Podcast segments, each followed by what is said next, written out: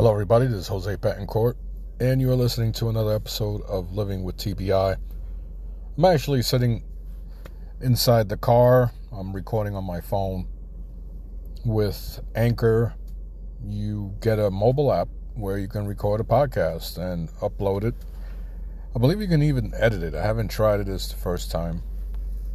Uh, today's Monday, and this past weekend several things happened. Uh, one was I lost my temper in the street, and the other was we went to an art museum and I saw some interesting art, and I even posted one particular piece where it looked as if it was a never ending loop of the same structure.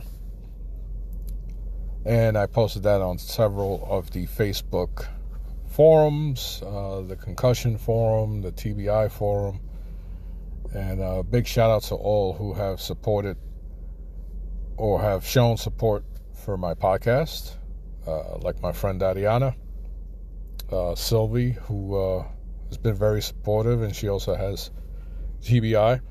So, through my own self healing process, which is podcasting, photography.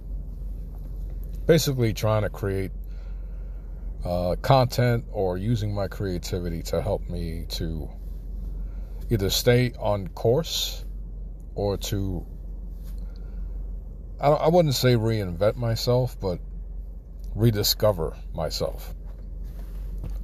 So let me start off with the moment I lost my temper in the street. And uh, there was there was a homeless guy blocking the sidewalk. Now in Queens and Forest Hills, the sidewalks are very narrow. So this particular gentleman was blocking the middle of the, the walkway or the sidewalk and asking people for money, but being very direct like approaching people and pointing. He was holding something out uh, with his hand, and of course, you know, with COVID, nobody wants to be near people with no mask, and this guy had no mask. So my wife goes around them towards the left. Obviously, I can't fit, so I try to go around him. He's standing in between the sidewalk and a tree. I try to get around him and looking down, I hit my head on the tree. And so naturally, I was furious. Because number one, I, I was inconvenienced because here's this guy harassing us for money.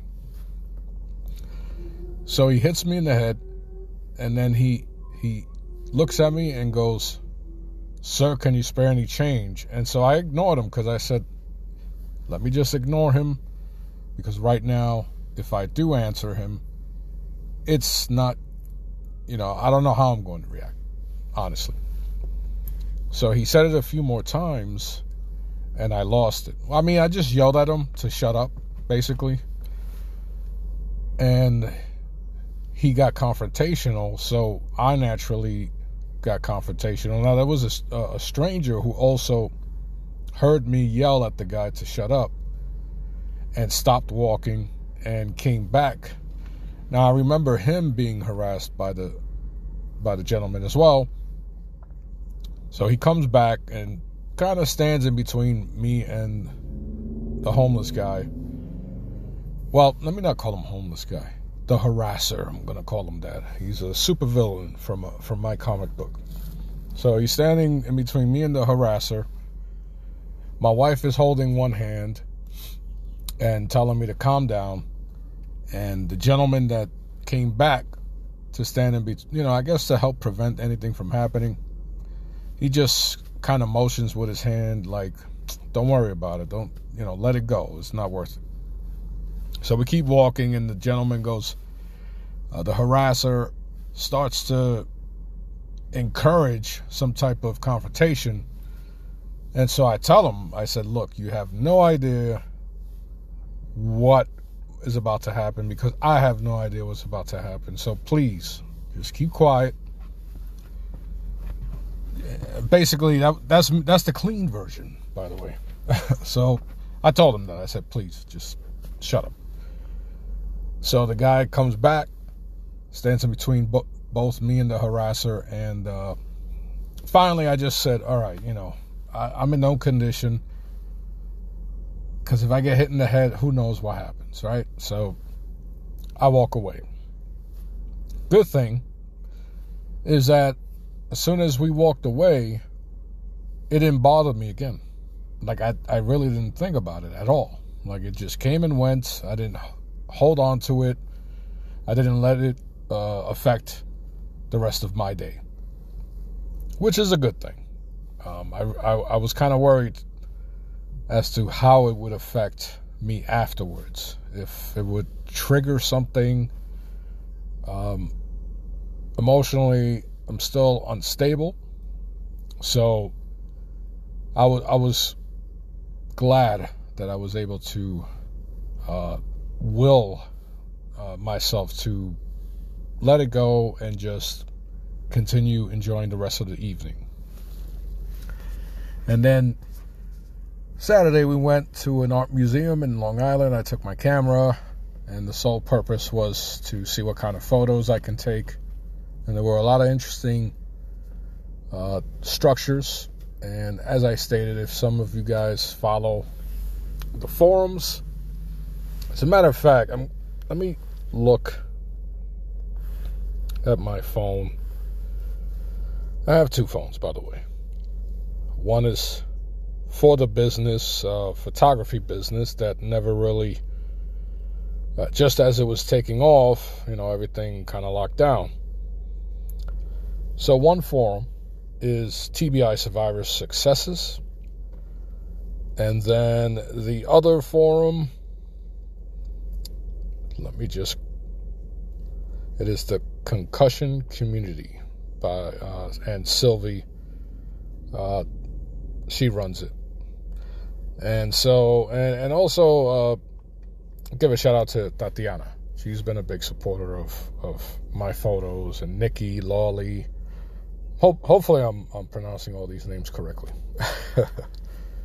but the thing about these forums is that there is an honest community out there of people who are legitimately going through the same things that I'm going through and willing to help each other out. I, I remember posting an episode where I said simply saying, hello, how, how are you, or something to that um, can go a long way. And fortunately, in these forums, you can basically go and vent, and someone will respond to you because someone is going through the same thing at that particular moment. Better yet, there are people who have been through it so they can actually coach you through whatever you're currently going through. Now, I've told my wife how sometimes I feel bad because I see some really bad, uh, well, not bad, but I see some real uh, tough stories. You know, I don't want to say sad stories or tragic because we're we're all here to pull for each other. But the severity of some people and their injuries and how they got injured, it, it almost makes me feel bad because I'm still looking at myself in the mirror and, and thinking, I look okay. There are people with physical uh, changes uh, because of uh, traumatic brain injuries. And there are people who can't walk. There are people who can't even uh, put on their own shoes. It's just you see the how strong these people are, and sometimes I think to myself, "Wow, look look at that individual struggling to do even the most basic things." Some people I've heard can't even chew their food correctly. And here I am, who can still do podcasting, still do photography, I can still drive for the most part. And I'm here sulking. sometimes, feeling sorry for myself. So I use those individuals as an example of how to be strong, how to overcome adversity, because those are living examples and great role models for me to look at. So kudos kudos to those individuals because as tough as their life might currently be, um, the fact that they are sharing their struggles, it, it's definitely helping a lot of people like myself. And for that, I feel a responsibility to make these episodes so that I can help someone else. And so on and so on. And that's how a community is built. And that's how people, uh, unfortunately, we see a lot of bad in the media, in society as a whole. So having a group of people that is there to help you no matter what or no matter what time of the day, it's a pleasant change of pace. It's really, uh, it's really unusual for me. and I have some great friends. I have friends from high school who, are, who you know, I cherish their friendships. They're basically family, and I have, you know, great family and my wife and my son, they support me. So I'm very fortunate, but there are people who don't have that luxury that I have. And they depend on these particular Facebook forums and people with TBI to, to help them, you know, maintain some type of uh, strength so that they can con- continue to recover. But yeah, I'm here uh, pretty much yapping and uh, being very sentimental and mushy. but yeah, um, I wanted to share that. Uh, back to back to the art, really quick. Um, there was, as I stated, uh, a structure that was designed so that it could look like a, a never-ending pattern, and as soon as I saw that, I was I gravitated right to it. It hit a nerve because that is exactly how it is for me right now, where it's just a never ending loop of, you know, recovery and discovery and trying to just find out who the hell I am. You know, part parts of me have changed. And so not only am I trying to figure out what has changed so other people surrounding me. So it was a really interesting structure, and I'm glad that I was able to take my time to frame it correctly, find a, a proper uh, composition, and to post it on the forums where, well, on the Facebook pages where, you know, some people totally understood what I was trying to say with that photo. So I am Jose Betancourt. I hope you guys are doing well. Talk to you soon. Bye.